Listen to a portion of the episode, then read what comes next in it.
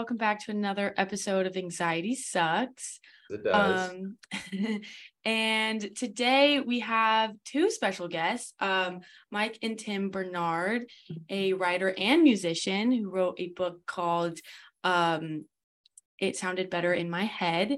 And Tim, what's your your music again? Is there like a link Oh, or it's just anything? Tim Bernard. All right, cool. But he actually So- stole that. Ti- that was supposed to be the title of like my EP. He stole it for the book. So Oh, Yeah. I see. So oh, he's just uh, t- for the right intro, I'm the writer. He's the musician. I don't Yes. play music. Tim's not strong with words, but you know what? He's better with lyrics. We're, we're if we're we're getting off on the right tone here. Yeah, well, I've heard his music. He speaks very, very, very well over instruments. I will say. Yes. Yeah. Yes. I knew he Chris would have does. my back there. Yeah. So I guess I'll just ask, like, how is everyone doing today? Having a good Monday so I- far? I have like crazy anxiety. Like I- I'm on a podcast on a on a Monday afternoon. I got the whole Mm. time thing wrong. 3:30 East Coast, 12:30 West Coast. I mean, that's a lot of anxiety for an anxiety. I, I thought he I thought he emptied the tank in our intro session, but clearly he's been rehearsing a couple more one-liners in the intro. Really. I But tried yeah, He's got a notebook on underneath the Rob. desk. He He's seemed to like, think it was really job, funny. that's a good one." um, but yeah, I'm good. I'm definitely, you know, the anxiety is ongoing, but I feel I feel good today. I had a nice restful weekend. Saw a good show. I was telling you guys Ed Sheeran. Plug Ed Sheeran. show. Plug the Ed Sheeran show. Yeah, we'll plug Ed Sheeran. Um, big inspiration for my, my tune. So it was really cool to see him in concert. Um, and yeah, I'm good, man. Happy I, I Amanda, played I played pickleball all weekend. That's how old I am. Nice. Oh my god! Is that an old sport? Well, it's for everybody. it's You know, It's I did for get my everyone. dad a pickleball set. once Christmas. once you turn to a certain age, it's sort of the law. You have to play pickleball. It Mm. seems they just hand you at your 60 at your 60th birthday party. They just give you a pickleball. You're like, what is this? And it's like it's like ping pong for older people, that, or it's like tennis that you don't want to run. So that Yeah. Ooh, was I don't like to Yeah. run. It seems My like mom. Gotta my play mom doubles. Loves, yeah, my mom loves pickleball. She's telling me all about it. So it's, it's really fun. she really Most- wants me to play with her. Most moms do. It's that seems to be like the testimonial. My parents love Yes. it, and I'm I'm looking to get into it. It takes a lot of aggression. It's it's a good way to work through issues with your marriage. Just whack that Mm. pickleball at your head. And you're like, oh, you Mm. I didn't mean to hit you, honey. So it's it's a good it's good therapy. Whoops. Pickleball's fun though. I like that one. I play with my in-laws. It's taken over. They just put up like these crazy new courts in Central Park, and you just you can hear it. Like that's when he comes to the city, he's constantly listening for the the pitter patter of pickleballs. and he hears it. I think He's right it's the special back call. Yeah. Wait, I have my paddle right here. Wait, pickle, I'm not prepared, I swear. pickle. That's so funny. I love it. um so yeah we'll just i guess we'll kind of just get started now um just for everyone who's listening mike and tim are father and son um and they are here to kind of share their story and also how we met them is that they sent us um their book and you know we were looking into it and it's such an awesome book and uh, so we reached out to them and we got them on the podcast and we're so excited to have you guys so i just want to say thank you too for coming on and taking time out of your day. Um, so yeah, if you guys want to just kind of either share a little bit about yourself and then we can kind of get into the conversation. Okay. Yeah. Um, Thanks I'll I'll go since I'm your dad, Tim. So Age uh, before beauty. you know, step off, okay? Pecking order here. So so um so I've written a bunch of books and, and screenplays and um and I I kind of told Tim's story with my latest book called It Sounded Better in My Head. Um and and Tim was so brave and and so honest in allowing me to uh, tell his story through a fictional lens. It's a fictional story, kind of loosely based on Tim. Those they're very tight, loose knots, though. That's there's a lot. Like whoa, whoa, you were you were really paying attention when that happened, huh, Dad? Um, so I wrote I wrote the book about uh, Tim's Tim's journey with mental health through his songwriting, how music was his kind of therapy to help him deal with a lot of a lot of the um, you know the storm clouds in his head. Uh, it, it, and really, his journey was a beautiful story, and it's I tied it into the whole mental health struggle, uh, where you know, and Tim can get into his um, his stories, but he struggled with OCD and anxiety and depression, just a whole kind of nice mix of everything to really make it a compelling read. Um, but I think what what I hope the audience will will take away from our conversation today is um, our father son dynamic, how we really struggled um, to. Well, I, I'll speak for me. I really struggled to understand it, to to help him, and I can't really help him. Is what I realized. He needed to to do this on his own. So um, I hope what we can have a full discussion on is how how families that might be struggling with um, you know people in the, their loved ones who are having issues what are the ways that they can get through this storm or or help them in things that they can look for so um, hopefully we can get into that but that's that's kind of the genesis of, of how i started writing his story and where it brought us today so maybe tim you can tell them a little bit about about your journey Yeah. So I'm Tim. I'm Mike's son. I have anxiety. Um, and I basically, so I, I started making music when I was, I want to say I started playing piano when I was like 12 or 13, right? Is that when you started hearing the grand and that, the, that that was when i started really getting annoyed because it Yeah. was like really the ocd well, yeah, it's that, that was the early, the early signs of OCD, just like obsessively trying to learn roses by OutKast for like two days straight.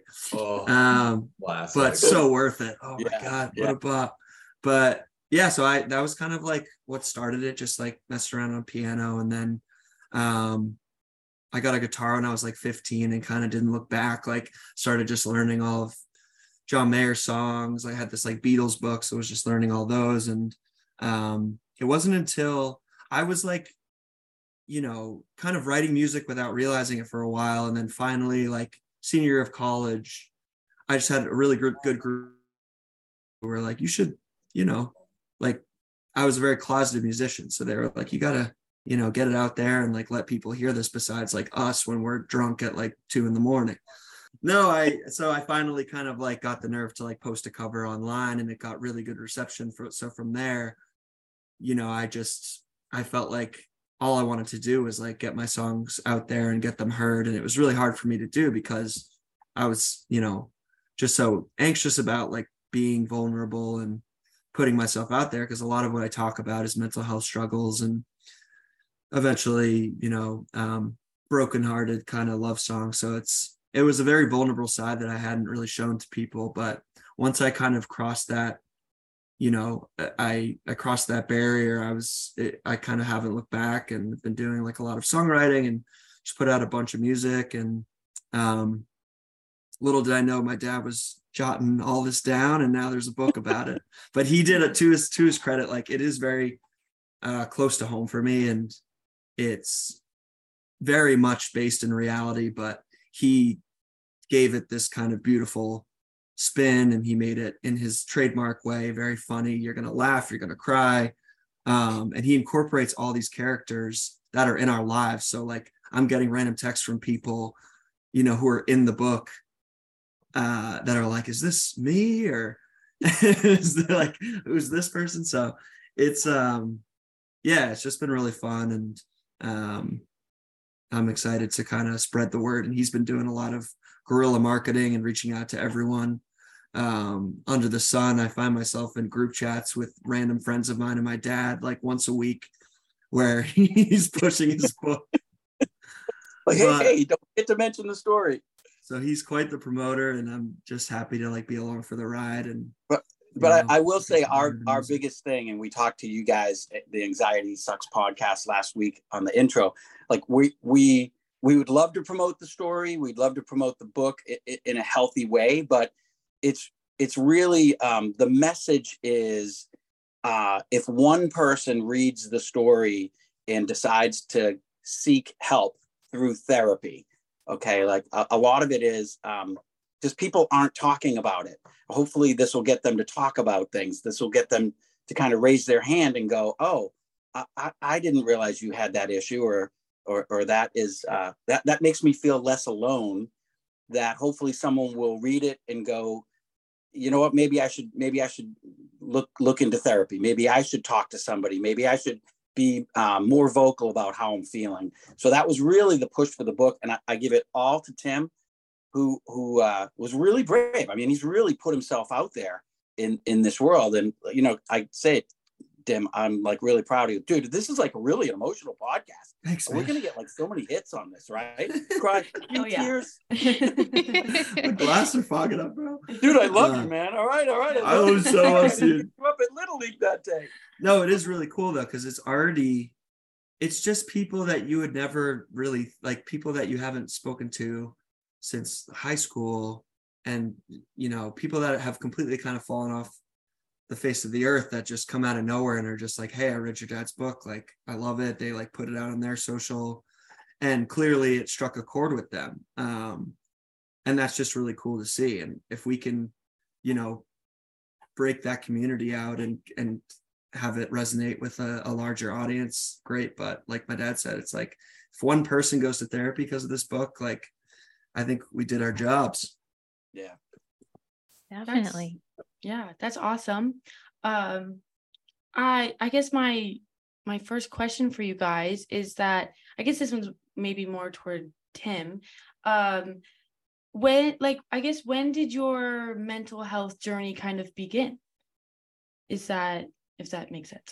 Yeah yeah. Um so it's tricky to answer because i feel like i guess it really began when i got diagnosed and actually got the help i needed because for the longest time i mean through high school and most of college i just assumed that i was like an overthinker you know like many people are. And my brain wasn't really any different. Like i just st- i always knew that like stuff that bothered me like really weighed on me and stuck with me. And i didn't it never i never actually like it was it wasn't defined until my senior year. So i would say my senior year of college was when i think not only i was aware that it was something more and it wasn't just overthinking and um you know stress and all that. Like my friends were noticing my family was noticing like i was off. Like i I really stuck with me but i remember my friends sitting at lunch and them just saying to me like we miss the old you. And i was like oh that is like that's so sad like i feel like you know i don't know what that is but i, I definitely i know i haven't been myself and i was i was just so debilitated depressed um and I I honestly, I just couldn't focus on anything but the intrusive thoughts and just researching. And finally, like, I don't know when I came to the realization that it could be like OCD, but I went to Boston University Anxiety Center and got like a proper diagnosis and learned some of the skills that I would, you know, need to navigate this.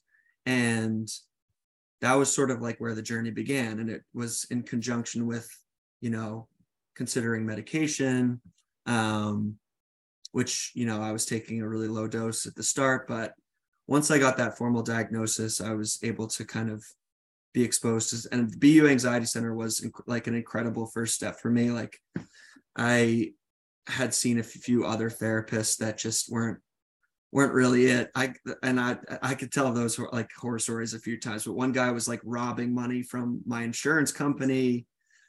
Another Yeah. guy So huge, huge shout out to the BU Anxiety Center. That was yes. that was so you have a few swings and misses where you know, and I, I'll- just you know help or at least add some color. You you could tell Tim was struggling because he's he's he's an overthinker. He's always been an overthinker.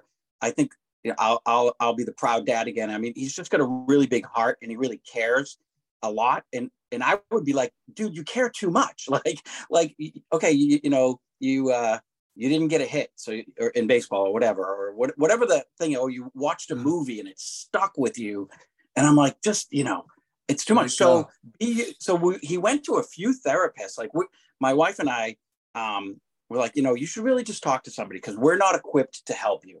And, and i think that's another one of the big messages is you're not if you're not equipped just go talk to someone. It's just really helpful to just say it out loud. Like i'm really struggling and maybe you can't talk to your parents or your friends. So so tim went to a couple of friggin' whack wackajob they're a wackadoodle like these guys are like i'm like i'm not sure if you want to get you know the the 1-800 therapy dot com when guy they, when they start with what's your debit card number, it's probably not a good, probably not a good fit. venmo handle what's your Um, venmo I handle? usually What- say what Capricorn. Like, what? Excuse me.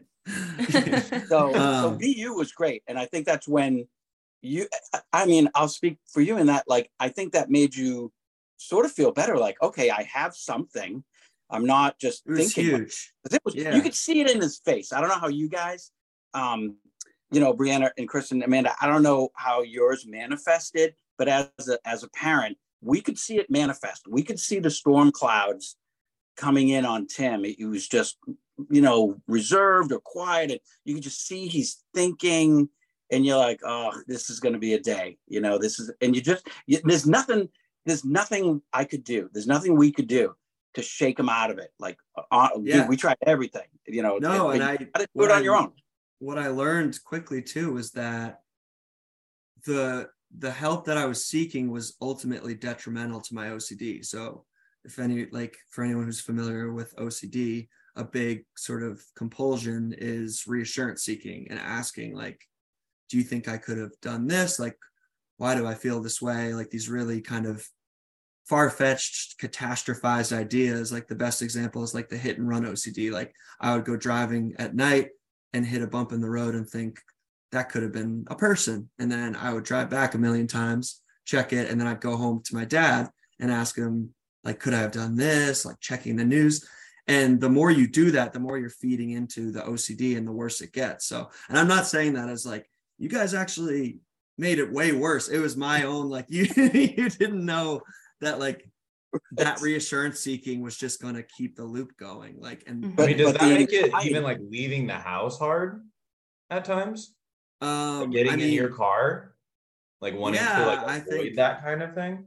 yeah there was definitely some avoidance i mean i, I wouldn't say like leaving the house was hard um but it was mostly like driving at night but it did happen a few times like um during the day. But that was something that killed was, a couple of people guys. It's not a big deal. Like two out of the span of like how many? I mean really come on. Come on man.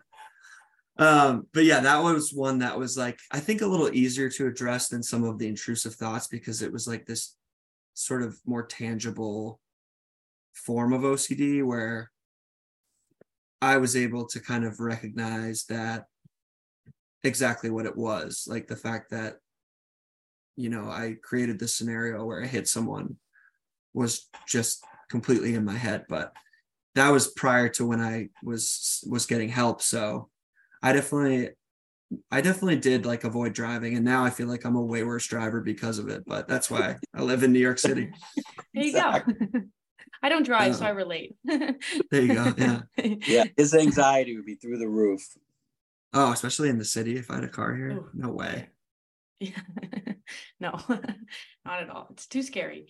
Um, so I guess then a follow-up question to that, um, Mike, when when you did, I guess when Tim did get the diagnosis, did it kind of like give you anxiety about the whole thing? Were you afraid of hearing this, you know, new thing that he has? And even though it wasn't really new, you've you've obviously been living with it for a while, stuff like that.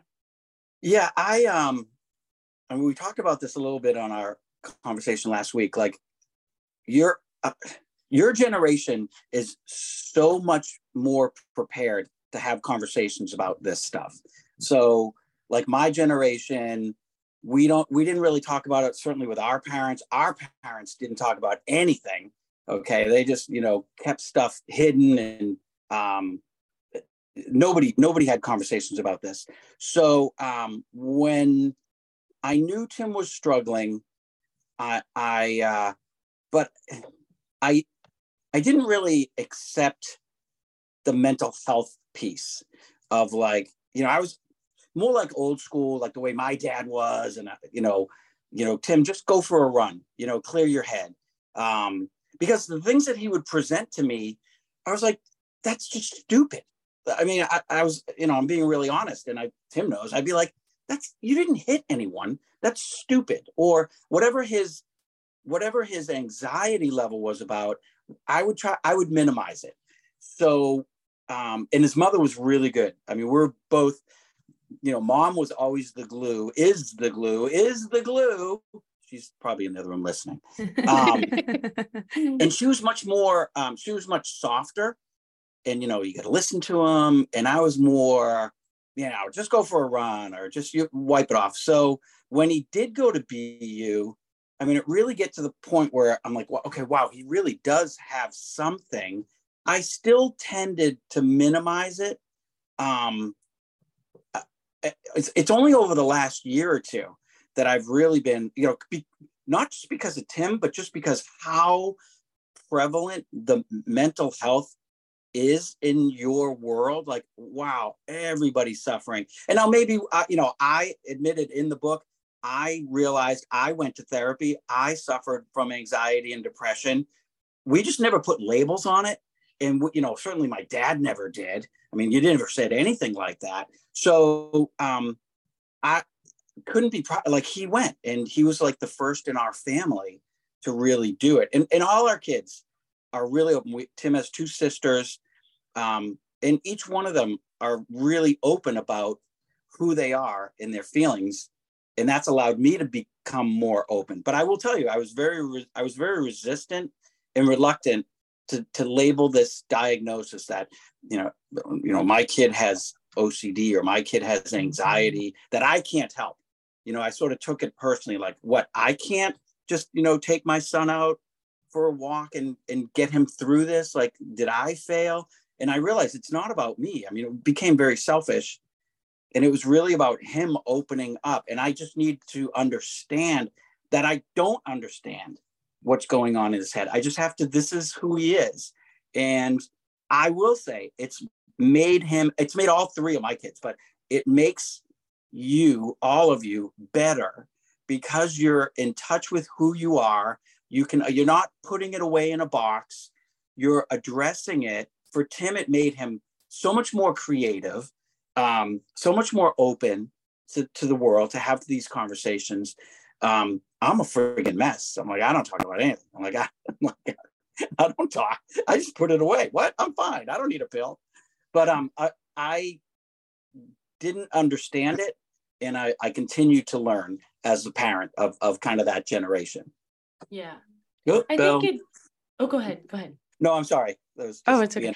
I I definitely think that um a huge misconception in like the mental health world and stuff is people kind of believe that oh because it's you know kind of your feelings and your emotions that you think that you can kind of help them in that and be like oh like let's go get food that will make you happy like and that will fix your problem where the misconception lies that it's not and like it's actual like problems with your brain and there's chemical imbalances inside your brain that's making these things happen.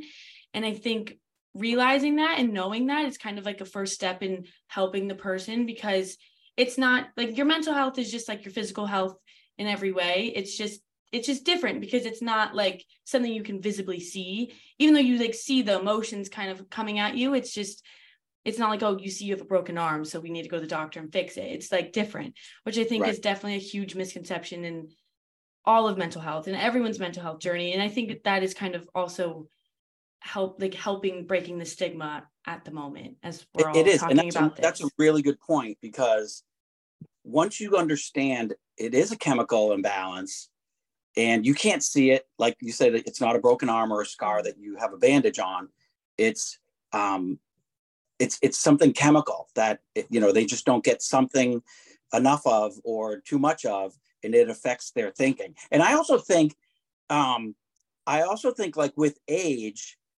you you come to realize a little bit more. So again, we talk about it, but you know, your generation or the, the you know, when you're in your teens and your 20s, you cared so much about what people think. It's just all around and that's what you know you're overthinking what people are thinking about you and then you know you get to your 40s and 50s and you start to realize nobody was thinking about me and then when you turn 60 my age you realize i don't give no i don't give a shit about anybody So, so you go through that as you get older. I I was older, and I'm like, Tim, what do you care about? Like, what do you care about that for? So your your view on the world sort of changes. So when he was going through his moments of over caring, I was at my I was at my point where, dude, I don't give. Why do you even give a shit about that? Yeah. Yeah, I did say to him yesterday. I feel like he's he's reaching his Larry David years. I don't know if you're Curb Your enthusiasm, but he just kind of Yeah. says whatever comes to the old noggin. Um, and it's honestly, I'm jealous of it because it, it's it's just sounds like a re- very refreshing way to live, and especially like being in New York City, like you're just constantly around people and going places where you're trying to, you know, omit the best version of yourself, and when you don't feel that way, it's really hard to fake it. And I'm really, you know, I I feel like I used to be this person that really didn't care what anyone thought and anxiety crept in and like now I just I I and it might be OCD related but I hold myself to this standard like if I'm not like the most lively funniest like charismatic person in the room like I didn't win people over and I just it's it's one of the aspects of you know myself that I'm I'm really trying to work on this sort of almost performative and I don't know that I've talked that much with you about this stat, but it is like this sort of tendency to like perform and be on all the time. And it's just, it's very exhausting. Um, oh, I, I get it. I know. Uh, yeah. yeah. I mean, definitely something I think a lot of people who struggle with their mental health or have diagnoses, we we tend to do. We kind of tend to do that masking of trying to outwardly show we're good, everything's copacetic and like me. And and I think we we all have that, especially when you struggle with anxiety. I think it's a huge, huge thing of just thinking about every single decision that you're making. Like, was that the right one? Did I say the right thing? Was that a little awkward? And it goes so much that yeah we we tend to put on that facade and you want to just be so likable and everything yeah. but truly you're like then you get home and you're just running through those conversations again and again going oh, i should have said this right. And it goes all the way to like the other day I was I was leaving Sweetgreen and I was like, did did my salad person like me? And I'm like, what do I care? Like Does any it's just- salad person like anyone though? oh, they're miserable. Just yeah. 400 degrees throwing goat cheese on stuff. Um, but yeah, it's just David. Come to it's like Larry certain David things. side. I'm like, why am I giving this any time of my day? Like, that's Mhm. that's where it gets it gets uh fr- a little. You're getting better though. I think you're you're getting you're getting meaner. it's not that I want that. yeah. It could be living in New York City. the new york Might is add seeping I'm getting to be more like my pops. That's what's happening. yeah, exactly. but yeah, I feel like you do like you're I always say my when we go when me and my dad go to dinner, he he treats a dinner like he's earning the tip. Like he needs to make the waitress laugh. He wants the waitress to love him, the waiter, whatever. Like I feel like you have a little bit of that in you too. Oh, oh, definitely, definitely. And I feel exactly the same way. Like, what, mom, mom will get invited to all these parties, and I'll be like, oh, well, who's going to be there? I mean, I, I am absolutely Larry David. All of a sudden, I got to pull the mask off. Larry David. I'm like, oh, I just gotta be. Who's going to be there? I, I need to know who to be on, and it is exhausting. And then, Yeah. but but it's funny when you when you leave somewhere, you go, ooh, did I say something? But you'll find uh, maybe it's just age or maturity, but you you do as you get older, you, you give less shits. it's just comes with the territory. Yeah. I got so much time on this that. world, and I'm not going to spend it with people that make me miserable. I'm sorry. right. And I think Yeah. not to be cheesy, but it's like for me, for me, it's more about just like learning to love myself and be like, like I'm not perfect. Like there may be something I say that like rubs someone the wrong way, but I know like at my core, I'm at least genuine in everything I do. And I I know that like my values are are good and my intentions are always good. Um and once you I'm- can kind of I'm going to give you a huge shout out. I'm going to shout out to your friends because Tim has a friend circle that uh, from high school, college, growing up, they they're amazing. Shout out to all you guys that have been so supportive of Tim. And and uh, again, it goes back to your generation. I think that you you all of you as a whole are much more open and in tune and receptive to understanding. I mean, I think we talked about it on the last podcast was uh, or the last conversation was when you're it, doing another podcast. Not that we've done a bunch, but um, when you're talking to the guys, and Tim was telling his story, and, and the the interviewer said, "Oh shit, I, I go to therapy. I have a therapist." And the other guy, the other podcast interviewer said, "Well, I do too." And they they both did, had not admitted that to each other. And then one of the guys goes, I have to call my girlfriend. She doesn't know that I go to therapy. She's listening to this live. I need to call. Oh. And we're like, this is great. Everybody should be open, right? Yeah, see that that's so wild to me. Like sitting in the um, in my chair, like people not talking about going to therapy. It, it's so odd to me now. But like a couple years ago, that's that's hundred percent the norm. Like even even today, in like some aspects, I feel like people you know don't talk about their mental health.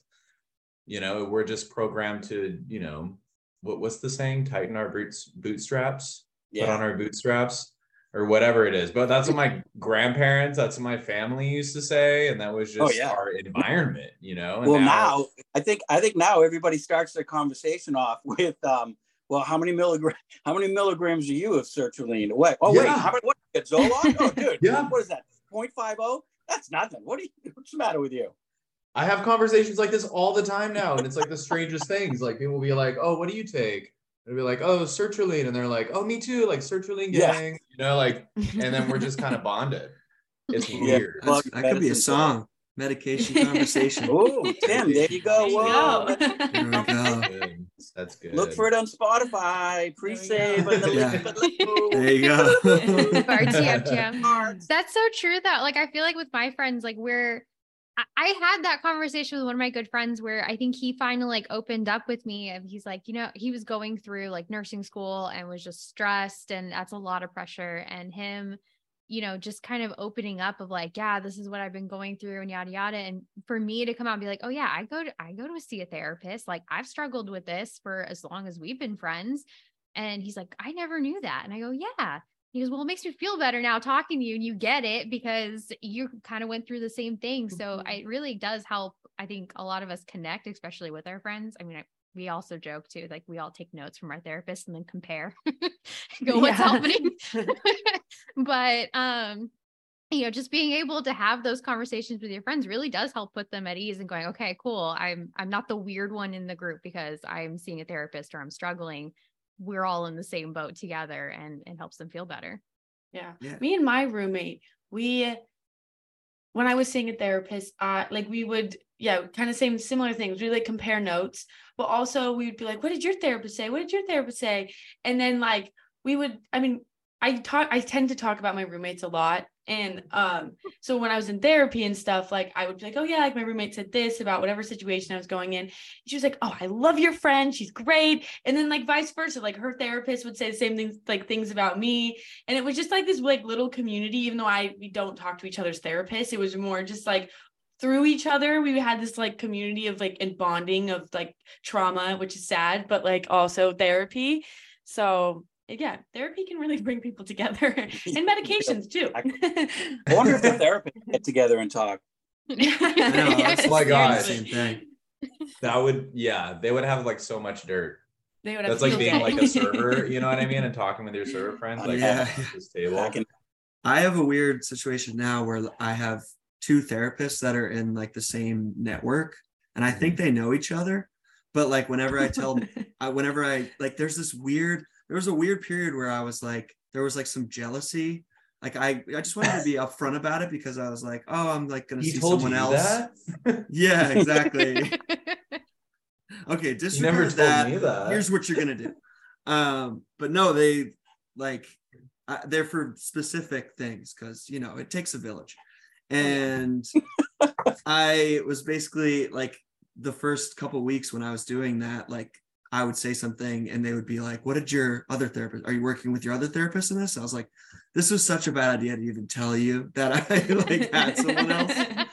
well, and, I, like, I, if- and then he was like, you- if you want us to connect, like you, you know, we can connect about you. And I was like, just let's let's all have our own. It doesn't. It can be mutually exclusive. We That- can that- all have our own relationships. that first therapist, you would come out, I'd, I'd pick you up after the appointment and you'd come out and you were riddled with anxiety because you were like, Worse. worse Oh. because Yeah. you're afraid this guy like he's taking notes and then tim's like why is he writing everything down is he going to tell people so for example tim might say you know i think i, I hit somebody in the car right or and, and then tim's anxiety would be like is this guy going to call the police and i'd be like he can't i mean by law he can't. Right, legally he yeah can't. but he was asking me all these But really that felt specific super off the books. That place. Mhm. It was like a, an office that hadn't been updated since like the 60s.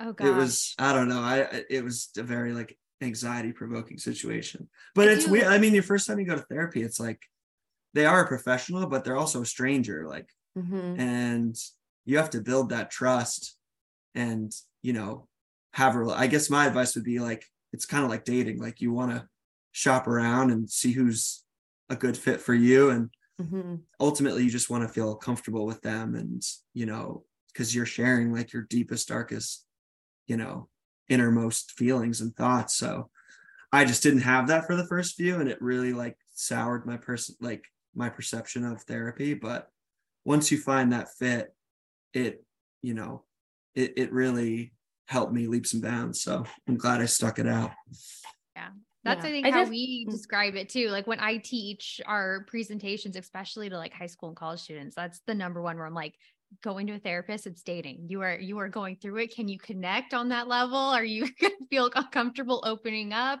And it's okay to say no, going, hey, thanks, no thanks. We're gonna move on to the next yeah one. no but it's hard to break up it's It it's is. hard, like it's hard to break not because you feel like they know about they know something about me but yeah it's you got to go through those bad ones you got to be comfortable you got to really be comfortable Yeah. Yeah. I think too, like with doctors, you kind of have that weird notion of like you're stuck with them. Like there's that's it. And there's so many out there. I mean, but it's also hard now it's really hard to get a therapist i guess you know i've been It you know you know you just can't you, you sort of feel like you get lucky you get somebody and then that oh then more importantly you got to find one in your network for your insurance or if it's out of pocket it's it's, ah, cra- it- it gets it's crazy so hard. expensive yes, it can Yeah. definitely be.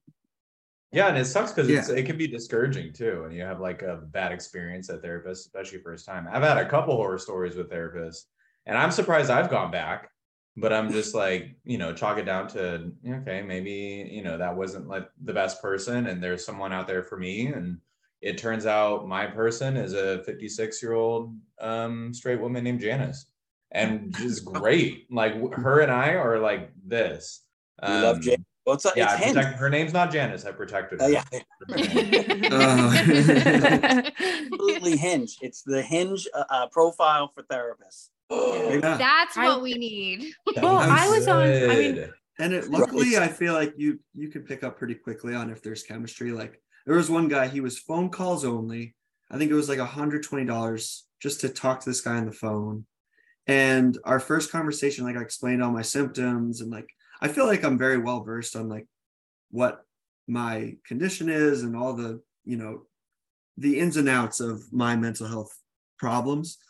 And he said he basically like tried to disprove that I had OCD. He was like, I don't know. I feel like it just sounds like you're down. I was like, down. Like I, I've been, I'm like four, like seven years into this thing. Like, but it just, it honestly makes me scared. Like for people that are seeking help and being like, this is my guy. He said I was Yeah. down. I'm down. okay i guess Um, I'm yeah. down. But yeah, There are good ones out there. There are so Yeah. many. Yeah, that's the There great is. takeaway from this. There are Yeah. a lot of good ones. There- Those were are the a lot of horror ones. stories. yeah. it works Um, it works So Gotta find the just right don't fit. settle for the ones who want you to change your sexuality or tell you you're just down. or or yeah, yeah. or yeah or ask for a venmo right up front right. yeah. Yes. Yeah. Look for Janice. Talk to Janice. She's great. Find your Janice. girl, gets it. Yeah. She gets it. I did have a question for you, Tim, kind of back to you starting your journey, but like once you were diagnosed, I mean, did it, how did that make you feel? Like, was it kind of like a relief to finally have a name for something? Or it was it just kind of opening, like, oh gosh, here's a whole nother door I have to figure out? So ironically, the first thing I did was just research the heck out of it.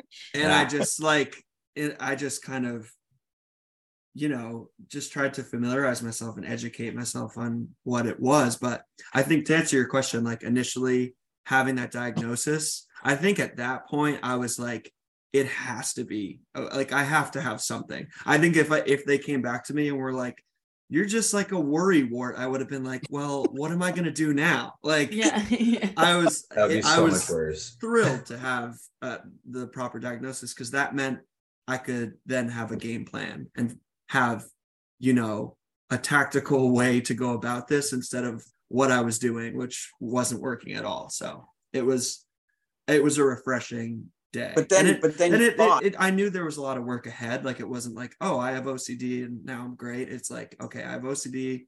Let's figure out how to go about this and what approach works for me. Sorry, Dad. Go ahead. well, no, I was going to say because you're musical and um, you were afraid to go on medication because you had read that the medications would affect your creativity. Yeah. they'd make Well, that was what I always laughed about too. It was like, you're gonna feel better, but you can't have sex. Your creativity stifled. Like it was all like just these terrible side effects that I felt like would give me more anxiety. Um, but again, it's about finding the right one. It's trial and error, um, and you know, it's just working with professionals to figure out what might make make the most sense. Yeah. Yeah, because everybody's body is mind is so different from one e- one another that like one, you know, one resolution for someone is not going to work for like a million people. You know, like everybody is so completely different, and like some sometimes like when finding in medication, it might take you seven times. I've heard like in cases nine times. For myself, it was the first one. L- luck of the draw. So lucky. Um, and therapy is the Yeah. same thing. You know, it Totally. takes a couple, you know, you ever you ever met someone that you didn't connect with? Happens all the time. Mm. You know, and that could happen with your therapist. You're just like, ooh.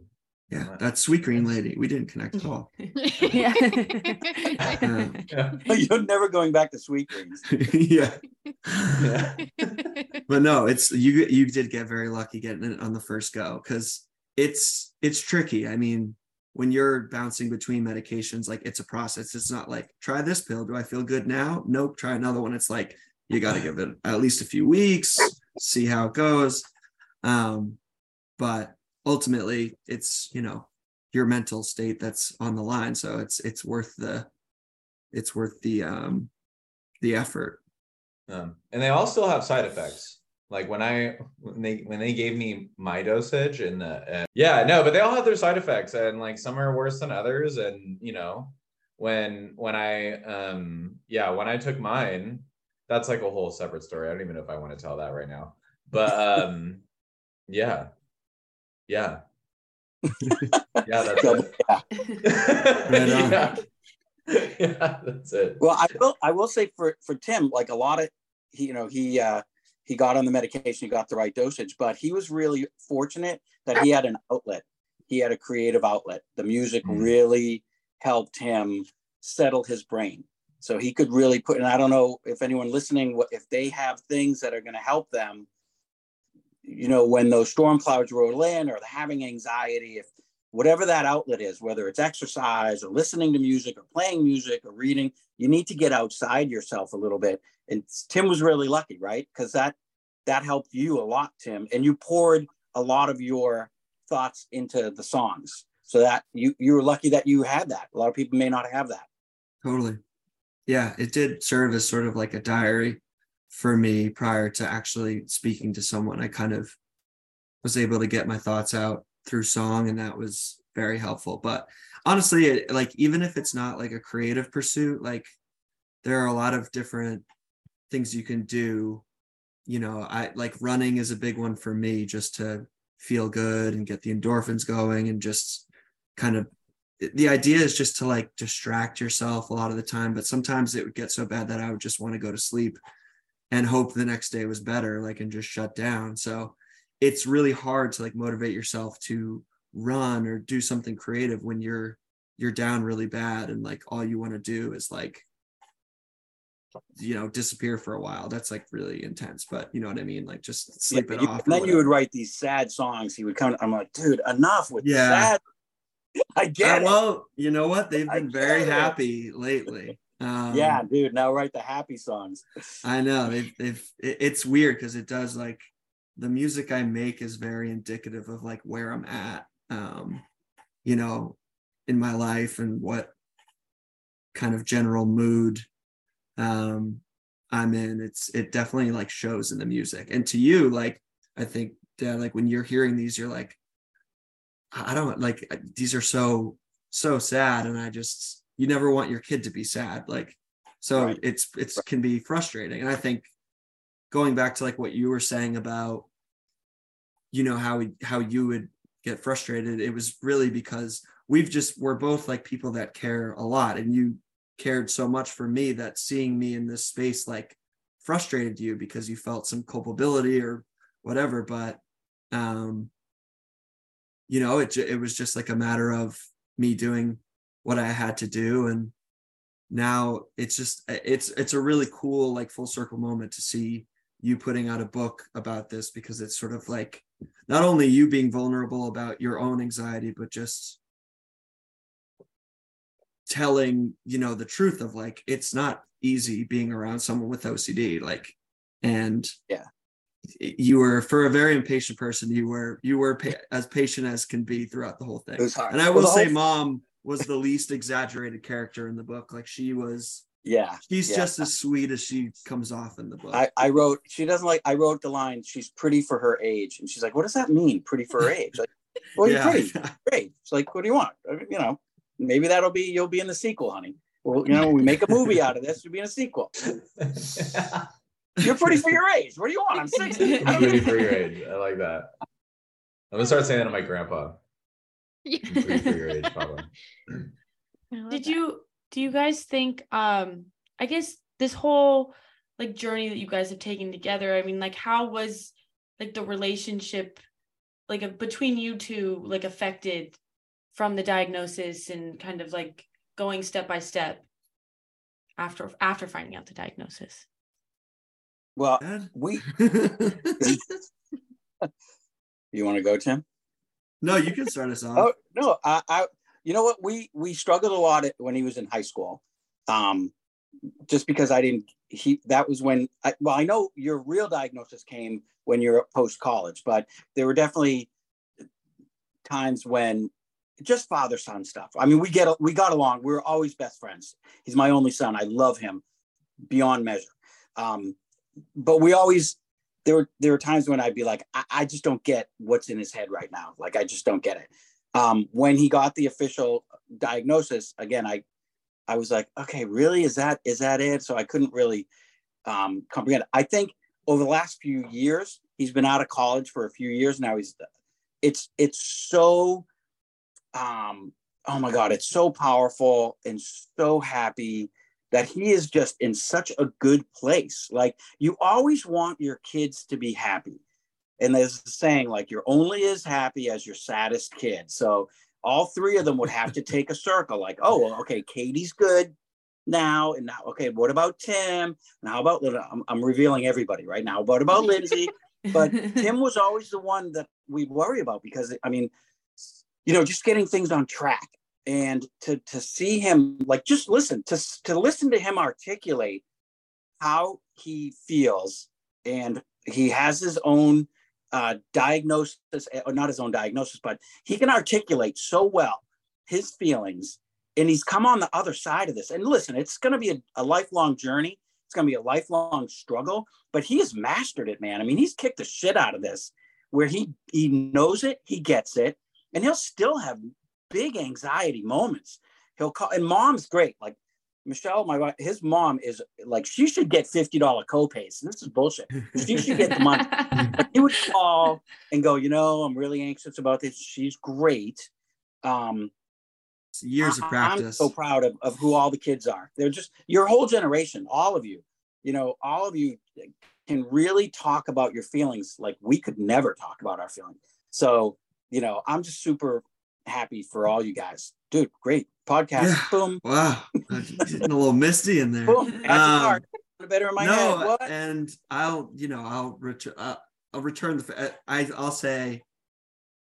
Not only my parents, but both my sisters. Like we have gotten so incredibly close from our lowest moments. Like my sister had a really tough time this past year. I've uh, leaned on her in like some of my lowest moments, and just with I I I'm so lucky lucky and fortunate to have a family that is so close and cares so much. And obviously when you care that much about people about people like my dad and I do, like there's going to be friction, there's going to be moments where we're both just sensitive, you know, pretty big-hearted guys and we're very similar. So like naturally throughout the years like we've had moments but it's just because there's so much love there. And my parents i will say will do anything for their kids. They do everything for their kids and they want all three of us to be happy. And when they uh, when one of us is struggling when all three of us are struggling because there's been periods where that's happened too you know they're they're always there and they're they couldn't be more supportive but um it is it's just hard like it's i feel like right now where all all three of us are in a really good place and it's just so fun like getting the family together and oh god. Uh, i do have one final question for you guys um and that is what advice would you give to a family member or vice versa to the one who's struggling in the family um who might be going through like a mental health issue mental illness? Um you know you you have to be me say this you have to be patient right? So that's the biggest thing. You you i think the the light bulb goes on when you realize it's a chemical disorder and you can understand it's not your it's not your your kid's fault it's not your it's not their fault right? They don't want to have these issues. They don't want to be struggling. Um you know my i used to say you you can't help your you can't help yourself unless you're gonna do it. So you need to be there for them. You need to understand that they don't have control of it. Um i mean you know you need to love them unconditionally obviously but you, you need to understand that um you you don't have the tools to help them as as a parent you you aren't equipped you you think you can you want to protect them you want to be there for them but you aren't equipped. So acknowledge them, acknowledge that they're struggling, understand it. You don't have to understand it, but acknowledge it. Make them feel acknowledged and go, all right, I, I, I do. All right. I, I, I'll try to get it. I'll be here to help you. Um, I, don't know if you can give advice, but you can just give kind of comfort. Like I, I acknowledge you. I, I, I'm here to, I'm here to listen and I'll support whatever you think is best. But they that the person who's struggling has to be the one that goes to get help. Because for years we would say, you need to do this. So, you know, you always do as a parent, you need to do this, you need to do that. And unless they take those steps, they have to do it on their own. All you can do is be there to help guide them and be there to support them and realize that, you know, they're they're struggling. They are really struggling and it's not their fault. Um, and they want to get help and don't don't don't brush it off don't give advice like just let it go just you know what you know just go for a run don't don't discount it acknowledge it that's Dude, yeah, I think that's, that's, in the book, by the way, chapter 17. Okay. Love it. Verse 19. Let's go. Yeah. No, that's beautifully said. I think to your point, I I would agree that a lot of times someone who's struggling isn't especially when they're in a really bad way isn't necessarily looking for advice as much as they are looking for someone to just be there and listen to them. And that's the whole idea of therapy and just if you have someone that's close to you that you trust with this type of thing like opening up is its own version of therapy. Like for me it was music but just being able to like express how you're feeling and not bury it because the longer you keep it you know buried and and push it down like the worse it's, it's going to manifest itself. So for someone who you know knows someone or is around someone that's experiencing um, anxiety depression just being there for them listening to them and offering support ways of support. Luckily there's so many resources out there now. I feel like so many more people like my dad's mentioned are educated on what some steps are that you can take. Um, so I think it's it's more just a place of support. And you know you can't maybe you can't always empathize and completely understand but just listening and offering you know your help and support in any way you can um, is is the main thing maybe download a song timbernard.com and maybe There we go. listen to OCD. maybe buy a book it sounded better in my head There we go. Yes. maybe those things might help there you go Yes, Love I. I love that. Is there anything else you want to add, Amanda, Chris? Anything else you want to ask?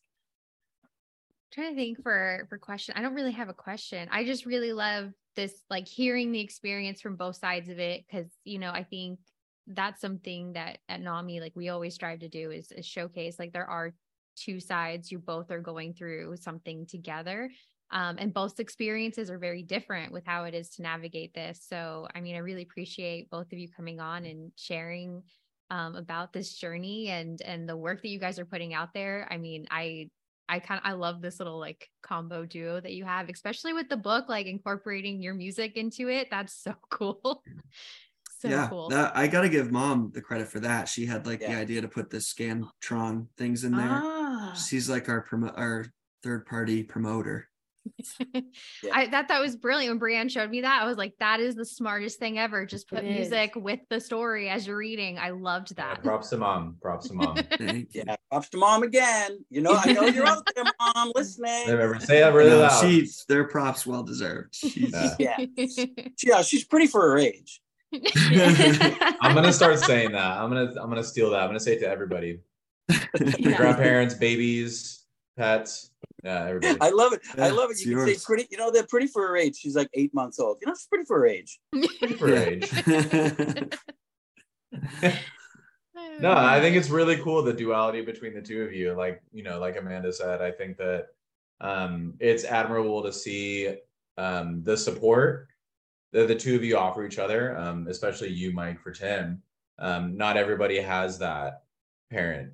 Um, so I think it's really cool for um people who may not have that situation to see to see the two of you um, you know, work together the way that you do. And you know there there's such a there's there's such a yin and yang to the two of you. Um you know tim being the overthinker mike the underthinker. Um you know just it, it's really cool to see the two of you like work together. I mean and obviously you're not an underthinker because you're a writer there's nothing underthinking about that but um it's it's great to see the relationship between the two of you and i think it's important for um everyone to see that as well for those Tim, people that don't Tim, have it. Are we, Tim? Should we get our own podcast, dude? Like, open a hashtag medication Yeah. It's- conversations, it's- medication it's been brought up conversations. What, what, yeah what, what was it medication what Medication Medication conversation. conversation. medication that. conversation it's a mouthful I like that. I like that. Do it. That's I can play the tambourine one. in the back. Yeah. Tim can write the theme music. You guys got it. Yeah, Oh, I love it. oh my goodness. But yeah, no, I I I'm so great. Like getting to meet you two both. Like you guys are awesome. I really enjoy every time we get to meet and have conversation. Thank you. And it's a lot of thank fun. you guys so much and I want to thank you guys. Like honestly, we we um we're available. You know, for any resources. If anybody needs help, if anybody wants to talk, Tim wrote a beautiful foreword in the book where he talks about his what's helped him. We're not doctors. We're not therapists. This is what worked for him. This is what works for us. Um, he has our emails are in there, and honestly, the more people are talking about it, the more um, it- it'll help. So yeah, if we anything that we can do to help you guys, help promote your podcast, your conversations, you know, please, you've got our emails. We're, we'd we we'd love to help. yeah Awesome. no to to second that you guys are doing awesome work and it was really cool to be a part of it um and yeah like i said apparently my email's in that book so reach out No, The new I- things you're I learning. love it. Yeah, he's like that makes a lot of sense. You wrote it. You know, I Tim, learned a you lot put it from in this there. podcast. You don't you don't check you don't check your email anyway. You don't even know how many PayPal hits you had today. I Yeah. Give me give me some time to respond, but I will hit you back if you do. Right. I'll email him like, did, did, did you know it's Grammy's birthday two, four weeks ago? Wait, what? Am I gonna email? yeah. what? Did you see his face? He's like, wait, what? Oh no, anxiety. You have to. You always have to gotta check your call her spam. anyways. That's what you say, Anxiety. Tim. You're like, oh, it probably went to my spam. That's what you say. And he asks you that. Oh, yeah. My spam. Yeah, you yeah, got went to my spam. spam card. Sorry, Dad. But keep doing what you guys do. Thank you for having us. thank Um, guys. This was really fun. on. Yeah, thank you. Thank you so much for coming on and sharing your story. And we do really appreciate it. And I'm sure, I don't know, we always have a little event. So you you guys might be asked to come back 100%. Oh, we love to. Oh Yeah. yeah. Um, I know Amanda's always brewing up some ideas. She's coming up with new things for happy hours. And so I'm sure you guys will be asked to join us back because you guys are awesome. Thank you, listeners, for joining us today. If you like the show and want to help support us, please like and subscribe to your favorite podcast app. You can also leave a review and rate the show. Another easy way to support the show is share it with your friends and family that might like it as well. And in order to keep this podcast growing, we would love it if you could fill out our survey. It lets us know what you guys want on future episodes. That will be linked in the show night show notes. And also, um, Mike and Tim, like we'll put the book in there. We'll link your Spotify for music in there, um, so you guys can easily find it, um, just in our show notes. And then if you want to connect with us on Instagram, our Instagram is Nami underscore OC. Our TikTok is Nami underscore OC. Our Facebook is Nami Orange County. Our YouTube is Nami Orange County. You can also email us at anxietysucks at namioc.org. Thank you for listening to Anxiety Sucks. If you like the show, please rate and review it on your favorite podcast app. It helps more people find the show and helps us share our message of mental wellness to people in our community. If you want to hear more of Anxiety Sucks, subscribe to the show on your favorite podcast app.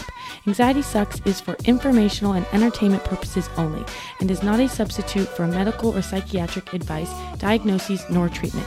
Anxiety Sucks is funded by the Orange County Healthcare Agency, Mental Health and Recovery Services, Office of Suicide Prevention, Mental Health Services Act Prop 63.